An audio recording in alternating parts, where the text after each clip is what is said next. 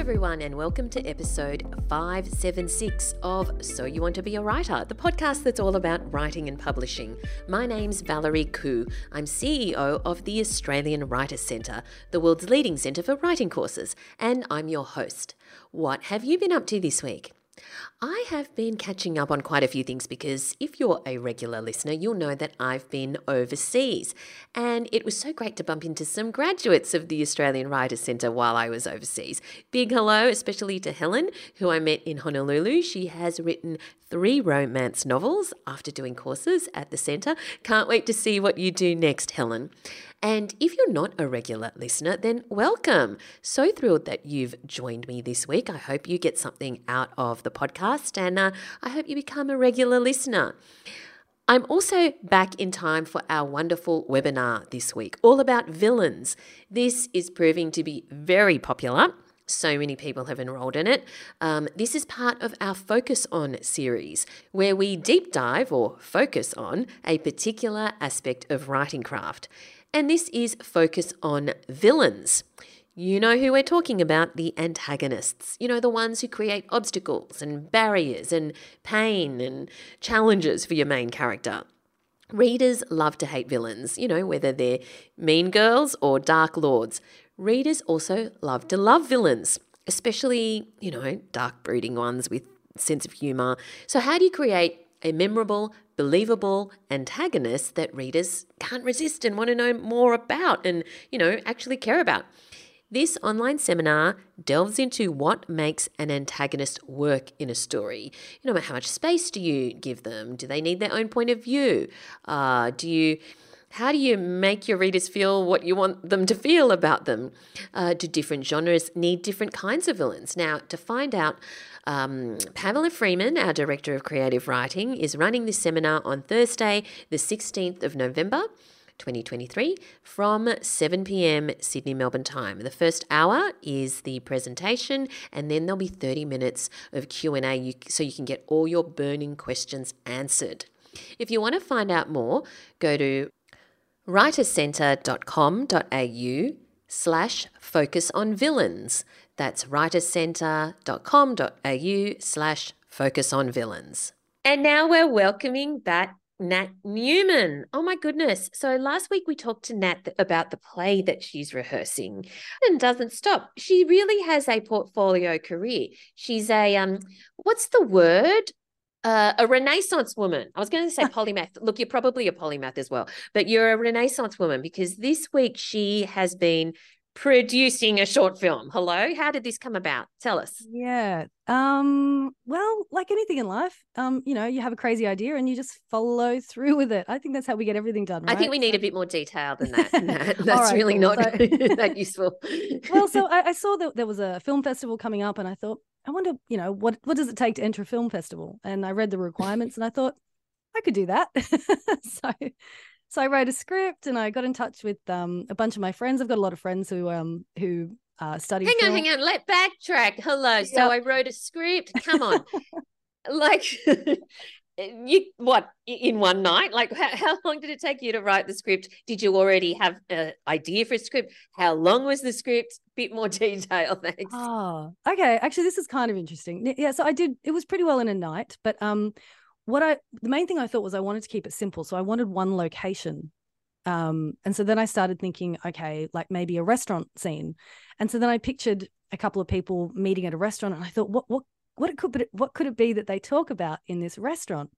And so i envisaged it was a couple breaking up and um and they were meeting in a restaurant i thought what would they talk about and so it just kind of started from there and then i ended up i ended up actually reading writing a completely different story but that was just the sort of thing that kicked it kicked off my imagination and then and so it morphed and instead now it's um this this guy he's just gone through a breakup and his best friend asks him to babysit her teddy bear while she's away um, on site for a week. so that's what it ended up being, and that's what we ended up um, filming. So yeah, so now we're deep in post production, which is a lot of work, editing and doing the score and all of that stuff. But hang on, prior to this, I mean, you had experience writing, granted, because you're a fantastic writer, and um, you know you're one of our tutors here at the Australian Writer Centre. But you had not had experience in producing a film, so talk me through how in the world you go from, oh, look, there's a film festival on. Let's look at the entry requirements to actually producing it because that requires camera people, directors, actors, you know, probably hair and makeup, hey, catering or whatever. So, yeah. how did you get all that together and how do you even know where to start?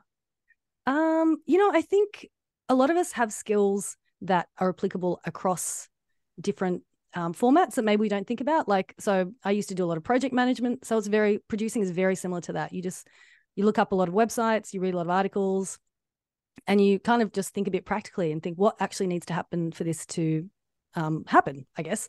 And so I made a list of those things. And then I just started contacting people in my network.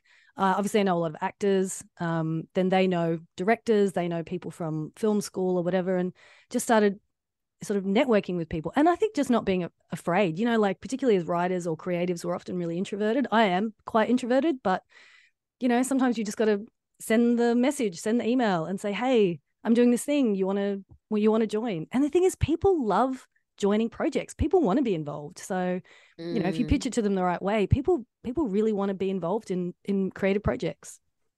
Wow. So where where did you film it? Uh, we filmed it in my apartment. awesome. So you had the yeah. set organized. Yes. was yep, too yep. expensive? no, that was quite cheap. but then I did have to organize um, one scene is actually set um, in a church. So then, you know, I had to go around to that church and negotiate with them and say, is it okay that we film here? You know, so that that also takes some some negotiating skills. But again, you know, that's all stuff that we learn in real life in our other jobs when we're not being creative. So yeah. Wow. Don't do what um, I think there's a seminal scene in West Wing uh, where the president, Jed Bartlet, uh, played by Martin Sheen, is angry at, I don't know, life or whatever. And he's in a church and he's talking to, well, you know, God.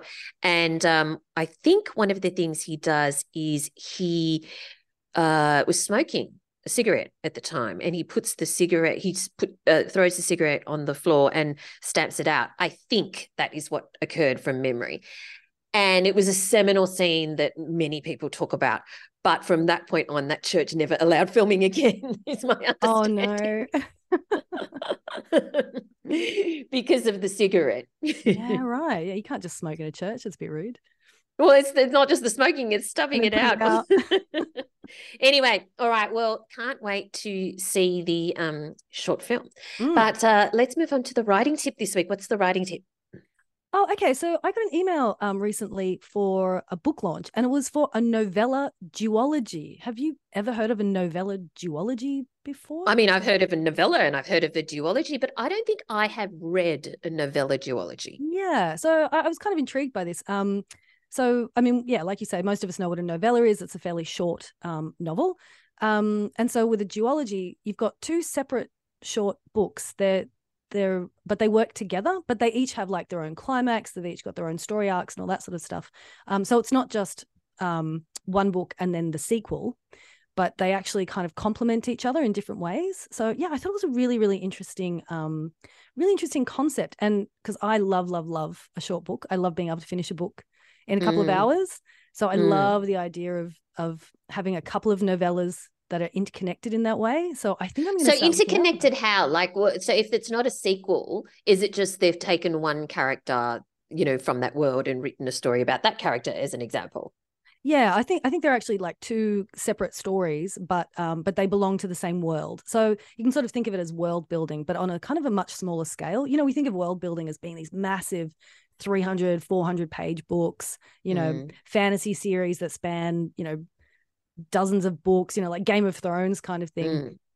but actually world building done on a small scale can be really really um, really good as well um, have you read um, martha wells's murderbot series no no oh, they're really really great um, so they're mm. all novellas they're they're and they're sort of standalone but they're not they're not conceived of as a duology she just keeps bringing those out um, probably every couple of years uh, and then occasionally also throws in a novel as part of the world building. But yeah, I think instead of getting caught up in the idea of having a massive, massive um, world building uh, project, yeah, I think doing these little novellas um, are a really, really great idea for for writers. So much more achievable because a lot of people think they need to write an epic fantasy that spans mm. not only generations but cuts down many many trees in the process but yeah you're right i mean do so, like it's like you know when we advise people to start with short stories instead of necessarily going straight for the novel if they yeah. uh, don't have um if they're not uh you know fully convinced of their idea for a novel start with a short story well yeah maybe start world building with a um a shorter thing like a novella duology. Mm, exactly. Give it a go. All right. Thanks for your tip this week, Nat. We'll All see right, you next thanks, week. Valerie. All right, I want to move on to our competition this week. I have three copies of The Impossible Secret of Lillian Velvet by Jaclyn Moriarty to give away. Jaclyn Moriarty is a best selling, multi award winning author, and you can also meet her on episode 209 of this podcast. Her latest book is The Impossible Secret of Lillian Velvet. I have three copies to give away. This whimsical tale takes us to the world of kingdoms and empires, where a young girl journeys through dangerous situations with her magical jar of gold coins, meeting fascinating characters along the way. Here's the blurb. Lillian Velvet lives a very lonely life with her cold and remote grandmother. That is until her 10th birthday, when she is given a pickle jar of gold coins along with a note with clear instructions. Don't go out, don't open the door for anyone, and don't spend all your coins in one day. What happens next seems impossible. The coins whisk Lillian away to a different time and place. There she meets a small boy in a circus about to be crushed to death, a lively family, each member in a distinctive form of mortal danger, a boy with a skateboard, and a girl who can whisper with a capital W, and a web of dangerous magic closing tight around it all. Why is Lillian here? How is she supposed to help these new friends? And most importantly, what happens if she fails. An exciting tale in the magical kingdoms and empires world where seemingly disparate elements are spun until all is revealed as one delicious, tantalizing whole. All right, so we have three copies to give away. Entries close on the 20th of November.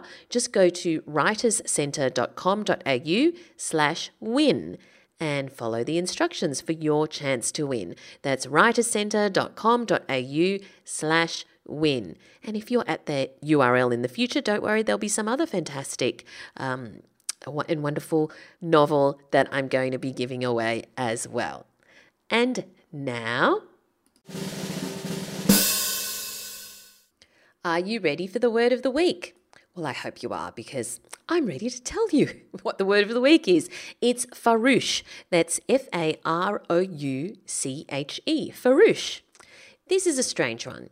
Farouche means fierce, but it also means unsociable or shy or sullen. It comes from the French meaning outside or out of doors, so literally someone who doesn't want to be indoors.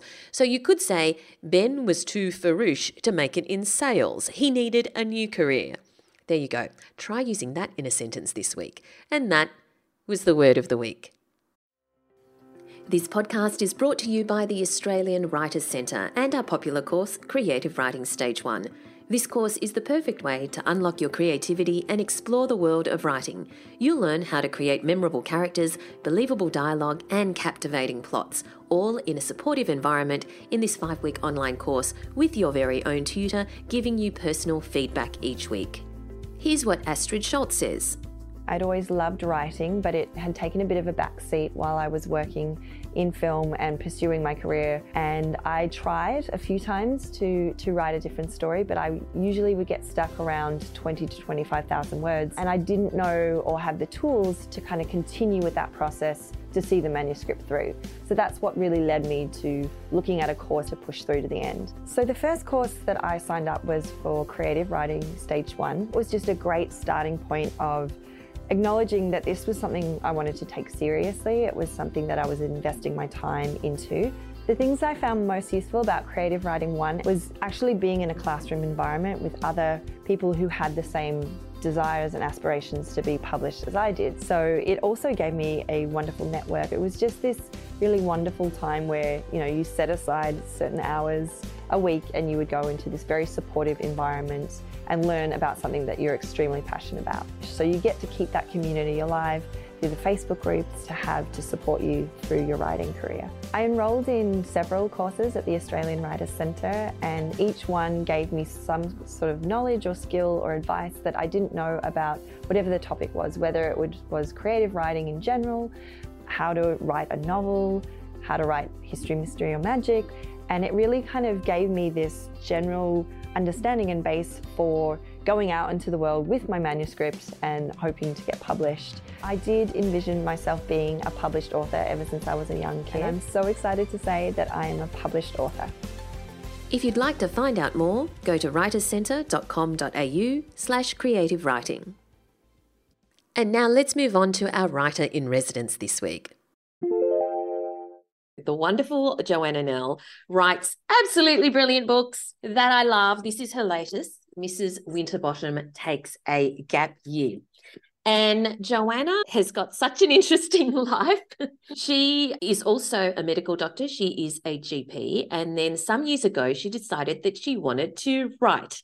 And she started off with um, The Single Ladies of Jacaranda Retirement Village, which became a bestseller. And then she went on to write The Last Voyage of Mrs. Henry Parker and The Great Escape from Woodlands Nursing Home and The Tea Ladies of St. Jude's Hospital. And now Mrs. Winterbottom takes a gap year. So, Joanna, thank you so much for joining us. Well, thank you very much for having me on the show, Val. So many things to talk about, Joe. Um, but first of all, let's start off with Mrs. Winterbottom takes a gap year. I absolutely loved it. Uh, it's such a great read. You're funny, and it's such a it's such a great story. Tell us what it's about for those who haven't got their hands on a copy yet. Yeah, okay. So the story, um, it tells the story of Heather Winterbottom, who is a GP, and she's married to Alan, who's also a GP, and the two of them are retiring at the same time, about to hang up their stethoscopes after 40 years in practice together. And we meet them on the day that they retire at their party. And then on the following morning, their very first breakfast of their brand new life of freedom, they sit down and have a conversation they probably should have had a while before, um, talking about what they really want to do in retirement. And it soon becomes very clear they want very different things. Heather wants adventure, she wants to travel, and particularly to sail around the Greek islands. Meanwhile, Alan wants to turn the back garden into a vegetable garden, put a hen house there, put up a large greenhouse.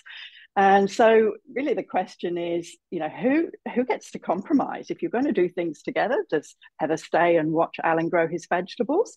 Does Alan, you know, tag along while she goes around Greece like uh, lugging along like extra baggage? Or is there a third way? Do they both get to do what they want to, but separately? And I think it's no spoiler to say that Heather does go off to Greece. She gets a little bit more than she bargained for. And um, yeah, so we, we follow her as she follows her dream. And so, where did you get this idea? Looks ideas are, are, really difficult to pin down sometimes. Occasionally, a book will come fully formed, and there'll be one thing that triggers that. My whole my last book came fully formed, um, and there was one single trigger to that. This, I think, was a little bit more of a scrapbook of ideas. So uh, there's the idea of retirement, exploring that. That's the next milestone on my life's journey. It's just on the horizon for me. And what I wanted to do through a character who was in a similar position to me, a, a doctor, is really looking at how she identifies her um, herself, how she reestablishes her identity without that job in a world post medicine. Um, there was also um, a conversation I had with my husband that we put in the scrapbook, and that was an interesting one. he said his idea of the perfect retirement would be to sell up house and everything, to buy a big boat and sail off into the sunset. And I thought that that sounded beautiful, that sounded idyllic, until I realized he was talking about the house that I live in too. And I had rather thought I might like to move to the country and buy a cottage or an acreage. And so I was looking at a tree change, he was looking at a sea change. And so that was really the question is what if you couple, you get to this last place, you know, this last golden time in your lives, you know, and you want different things, you know, are you prepared to compromise on that? Um, and then there is a, a thread through, uh, uh, you know, her exploring modern Greece, but also retracing the steps of the Odyssey. And that came from my daughter, who was studying ancient history and classics at university in her first year, and she was leaving these wonderful books, um, Homer's Odyssey and the Iliad, and, and all these wonderful Greek mythology books around. And so that sort of that was another page in the scrapbook that just sort of formed that subplot. So there are ref, uh, various references that uh, the character or characters make to um, Homer's uh, The Odyssey. Um, uh, presumably, you read it, but what what what made you want to include some of those references in in in this story? I only read it very recently. I'm like Heather. Um, I look, I studied science at, at, at school. I, came from a school, uh, a state school where you know there wasn't much call for, for classics or, or Homer, and it was quite later on in my schooling that I got a scholarship to a school where that was all uh, the other students had been studying and were very familiar with. So it was, I felt it was always part of my education that I'd missed out on. Um, so I was very keen to, to read that. And I was sort of transfixed by this idea of Odyssey, which is sort of means homecoming.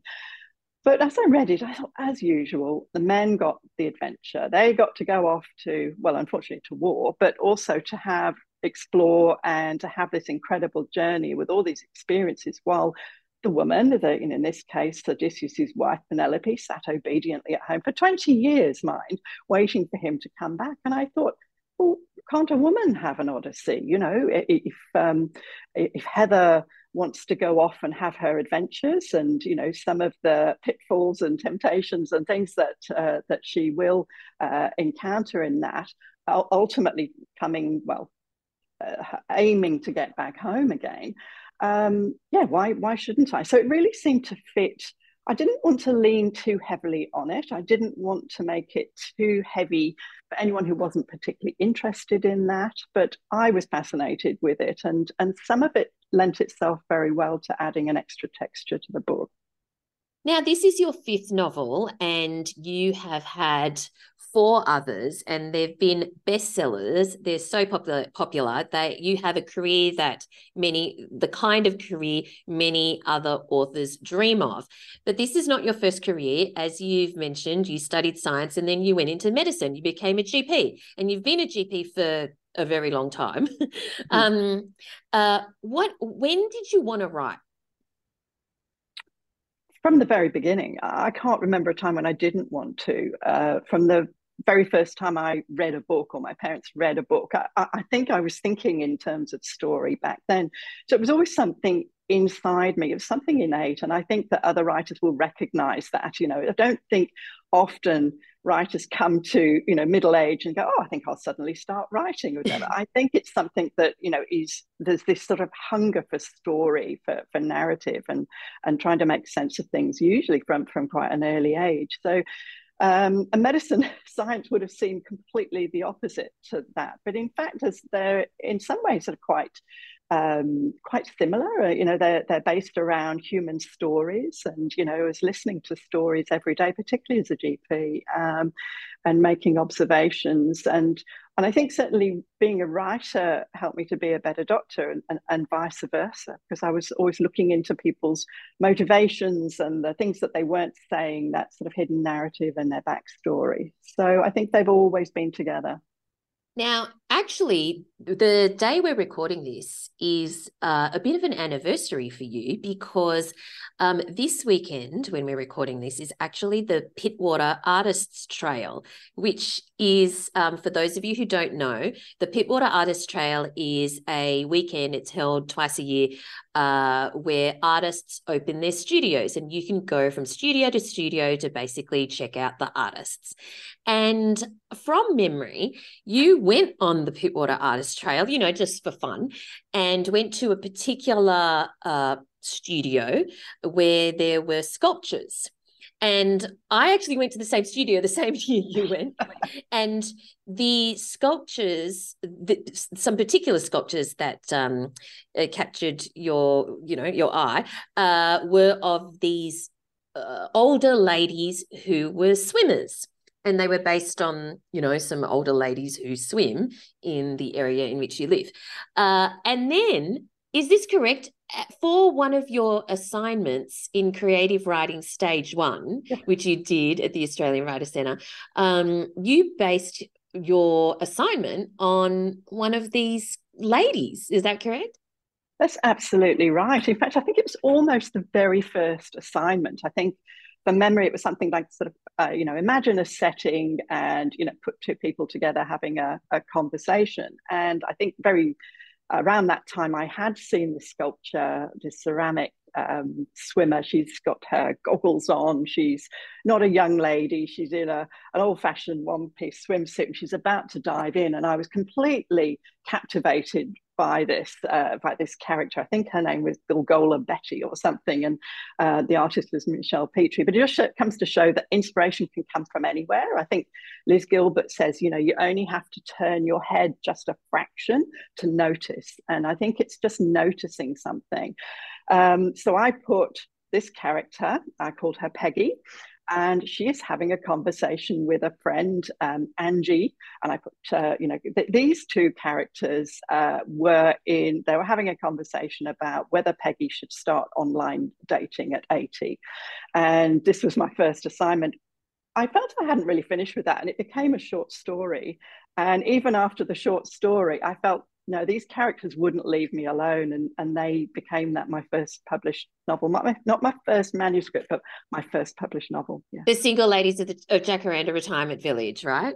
That's the one. Yes. Yeah. yeah, absolutely fantastic. I love how, as you say, inspiration can come from everywhere, but we also need to feed our inspiration. You know, we can't. We we actually need to go to things like that. What do you do to feed your inspiration? Um.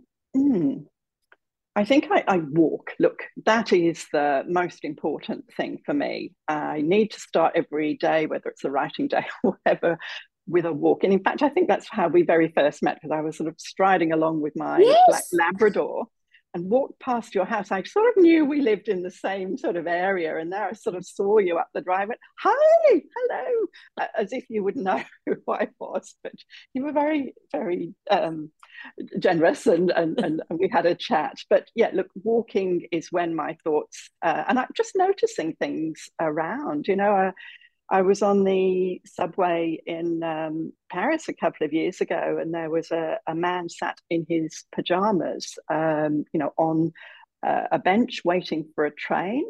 And I just thought, what's his story? You know, it, it, it's just something that that could be the beginning of a story. It's just I just noticed him out of the corner of my eye. So, walking is my is my thing, and reading, I, I guess. Mm. You know, I just sometimes reading other people's work, you know, you can just have a little flash of inspiration.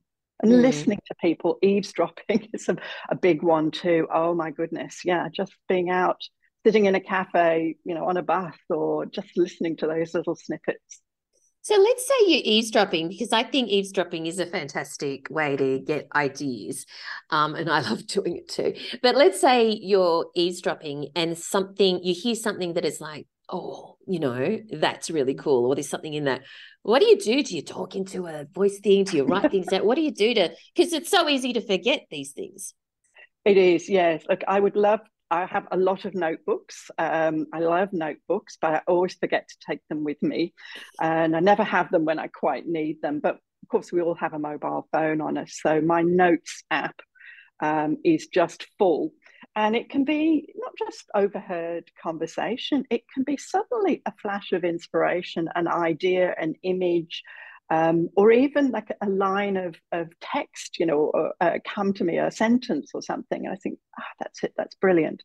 Um, and I just write it down in my notes. Um, and then I, you know, when I get to start a new manuscript, because um, I'm often thinking in terms of how this is going to, you know, play into a new story. I then just print out those notes and I just highlight anything of interest. Um, okay, and so when it comes to um, your author career, because you've had four bestsellers, I have no doubt this is going to be a fifth bestseller. At what point did you kind of think? Uh, I mean, or or have you experienced? Oh, am I a doctor? Am I an author? Do I need to choose? You know, have talk us through any kind of push and pull with that situation. That's one I I think I will always struggle with. Um, it took me a long time to um, um, uh, get on top of imposter syndrome uh, as a doctor, but I think I finally did. Um, and now, you know, I still feel like an imposter, even with you know five five books published now as a writer. So it took me a long time to be able to say, you know, I'm I'm a writer too. So, in some ways, my day job, my doctor job, felt more legitimate, I suppose, because it was something that was you know, on the surface of it, it was more altruistic. It was something that brought in a regular income, something that I felt I was, you know, doing a, a, lot for other people, for community, and, and had a bit of respect. So when I started writing, it was something I kept to myself to begin with, because it, again, it, it seemed a little bit in, indulgent and something that wasn't as worthy as, as what I was doing before. But of course, that's now taken off and you know a lot of people write to me and say how much pleasure it's brought them. So in a in a way, I'm sort of moving from one to another, but I think your identity is so often wrapped up with what you do for a living. Cert, particularly certain jobs, and, and I think a lot of doctors and probably other professions as well. It's easier to say what you do than who you are, and, and I think a lot of my identity was was wrapped up with that. Even when I was getting to the stage where I knew I'm I'm sort of coming towards the end of my career in medicine. So it's an ongoing process. I think you don't just stop one day, one job, and leap into another career. I think actually it's a more natural progression to, you know, to start towards retirement, start to do something, indulge yourself in something you really love and something creative, maybe, and see where that leads. So I guess you decided, you know, you were finally going to explore that creative itch, and that's when you enrolled in creative writing stage one, and subsequently then, um, you know, the more intermediate and advanced courses and novel writing essentials, yeah. plus a whole bunch of other courses, and you learnt some skills with that, which is great, and and you were managed to parlay those skills into it, it, essentially it's almost like a book a year. Would that be would that be a, an approximate timeline, a book a year? Yes, the last one has taken two years, but uh, of course, as you know, it doesn't. You know, it's not a a book a year to write a book. It might be two years to write yes. the book and a year of editing. But it came out that because I was way ahead on my second book when my first book was picked up, that that came out the following year. I then managed to squeeze the third one in uh, in into a year, and the fourth one I was just during the pandemic. I was just starting to fall a little bit behind. But yes, basically a, a book a year. So by the time you get to your fifth book, you must have some kind of writing process which you which works for you because it's different for everyone. But I'm sure we'd love to hear what process works for you, for you, you know, from the ideation to the actual getting the words on the page and the system, a practical system of how you get the words on the page. And also, sure. I imagine it might have morphed since since book one because you know you, yeah. you have you get so much more experience. So what is it now that you have five books down? Exactly. You'd think it would get easier with each book. In in some ways it gets harder because i think you you know a lot more and you know you're trying to incorporate all the lessons that you've learned from previous books. And of course you, you know i'm I think we should all be lifelong learners. So, you know, I'm still reading books, I'm still doing, you know, courses, workshops, and learning new things. So that you're trying to put all of that in. In so, um, I think my process. I would love to say it had streamlined. It hasn't. It's different for each book.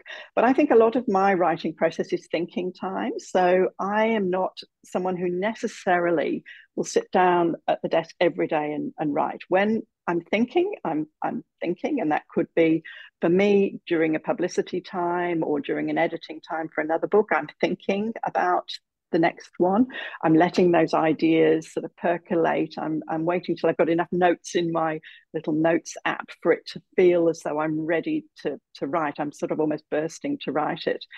I do a very quick first draft. Um, when I'm in that writing phase, I can write 3,000, 5,000 words a day if it's, if it's flowing. I don't go back and reread it.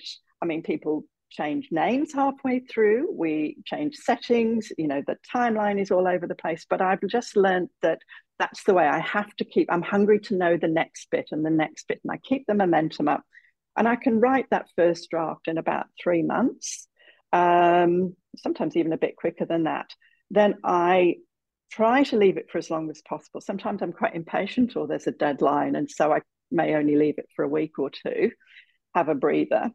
Then I print it out. Um, I get a hard copy um, and I read it purely as a reader. I don't take a pen to it. I don't make notes. I just purely read it. Sometimes some bits are terrible. Sometimes you actually go, oh, that's actually quite good. I don't remember writing that, but that seems to work. I'll keep that bit. Then I go over it again with a pen, a highlighter, you know, texters, little sticky notes, and that's my kind of so that, that's the framework for my second draft. Um, I would love to say that at the end of my second draft, I have this beautifully polished novel. No, it probably takes me another couple of drafts after that, not completely rewriting it. Some chapters will be completely rewritten, some will be added, but some will be, you know, at the core of what was in the first draft. So it, it pretty much takes me 12 months to, to get that um, to a stage where it's ready to, to submit to my agent. I want to circle back to the thinking time because what I'd love to know is are you actually thinking through the whole story, the whole plot, and then that's why you're bursting to get it all out? Or are you just thinking about characters and and you don't know what's going on when you start writing? How does that work for you? I think it, it, comes in little pieces. You know, it doesn't necessarily come in a linear way, like, oh, think of the characters, then I think of the plot or whatever. I'll suddenly have a character will come and then a piece of plot, and I know what they want or what will happen. And I'm filling notebooks with these. Sometimes the harder I try to think about a problem, the more it eludes me. And so going off and doing something different, going off for a walk, um, one of the, the best I ha- um, uh, pieces of, uh, of advice that uh, I give other people is if you're really stuck at any point, I just read a new craft book. And it won't necessarily, you know, there's lots of different craft books out there, but sometimes what you're trying to find will be in that craft book. Um, there'll be just like one sentence, and you'll go, oh, yes, that's it, that's it. So um, the thinking time, it can be reading other things. It can be just waiting for those ideas to settle. I think that um, you know one one writer described it as like having air all your planes in the air and just waiting. You're like the air traffic controller. You're just waiting for them to land one at a time. But thinking time can be you know can be in the car while you're driving to work or while you're doing the dishes or something else. It's just putting your head in that story, in that space, and allowing the ideas to come. Now, you just made reference uh, a couple of minutes ago to your agent. I'm sure a lot of our audience would love to know how did you get your agent? If you can cast your mind back to that. Yeah, so like this, um, it, it can be as difficult to get an agent as to to get a, a, publisher. And uh, I went along to one of the Australian Society of Authors speed dating, literally speed dating events, and I had you know. Um, penciled in a couple of names of publishers that I wanted to pitch to, and there was also one agent there as well. And you have three minutes to give your pitch. I did a course beforehand that was preparing the pitch, and I think that that was so useful. I can't remember where I did that, but actually having the chance to perfect your pitch, practice it, um, is is really useful because you only get like one chance to make a, a first impression. And I took a big breath and I sort of blurted it out in one go. And she looked quite shocked, but she did hand me a, a, a card at that stage. And then the bell goes and next person comes in. So I think it's a, it's a great way of doing it. It's absolutely terrifying, the thought of it. But it's much much better than you you think. And you know the the opportunity i think to get face to face with somebody it was really good. They get to know you know what kind of person you are. You get to sell your you know your story a bit but also your yourself as a writer. So um yes i, I Haylee Nash was my first um, agent and she uh, i emailed her my um, uh, manuscript and she was interested i think she saw some commercial appeal to that and things happen very slowly in publishing and then they happen very fast. So I'd been pitching for quite a long time and then almost overnight it, it, it all fell into place. But I think that also touches on the importance of um, going to industry events because you get to meet people face to face. You can always email them, sure, but when somebody has met you face to face, it is it's it's a far stronger um, you know foundation for a potential relationship. And one of the things I noticed with you is that you are an active part of the writing community. You are at other authors' events. Um, uh, you you participate in you know um, uh, talks and, and and that sort of thing how important has that been to your author career? And what do you think your author career would be like without you being so active in going to events in the writing community?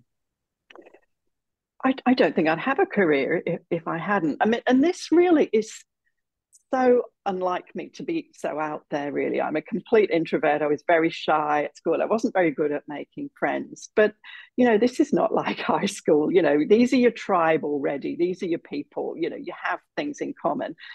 Um, so I didn't do it initially, uh, you know, so consciously. It, it, wasn't something that I was so strategic with, but I was just hungry, I think, to make connections with people who wanted to talk about the same thing I did, which was writing and, and reading and books. And so this is why I think initially, um, after doing some online courses, I took the, step to do a face-to-face course, and and that was great because immediately you had that little community. And in fact, on that first novel writing course, my uh, group actually stayed together and we actually had weekly meetings and we sort of had a, a, writers group.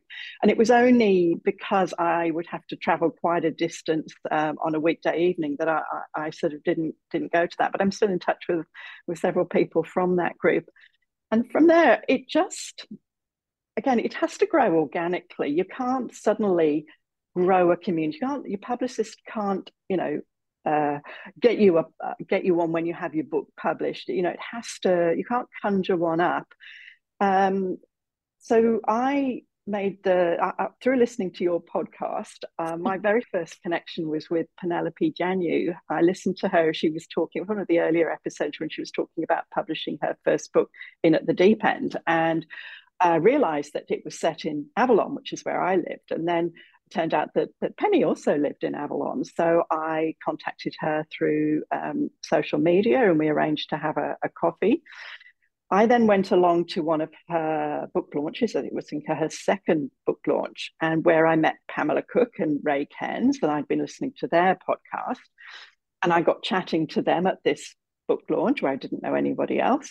Um, the following week, they uh, contacted me and asked me to join their writing group. The other person they'd uh, invited was Penelope Janu, but also Michelle Barraclough, who I had only very recently um, contacted through Twitter. We were con- uh, commenting on the same post, and we'd met for a literary blind date. We'd met for a coffee.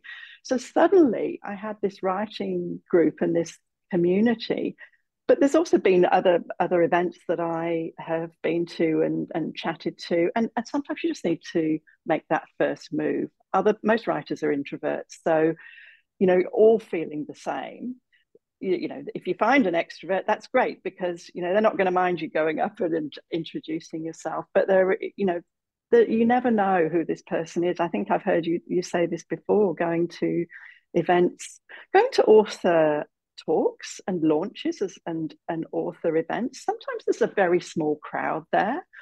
And you know, you could be having almost a one-on-one with with other people, with their publisher, with their publicist, with the writer themselves, the person who's interviewing them. It can be a very intimate crowd. So I think just just get out there. For those who live in areas where it's not easy to get to events, there are so many online communities now, Facebook groups for for writers, the podcast community. You know, I've met some some great friends through that.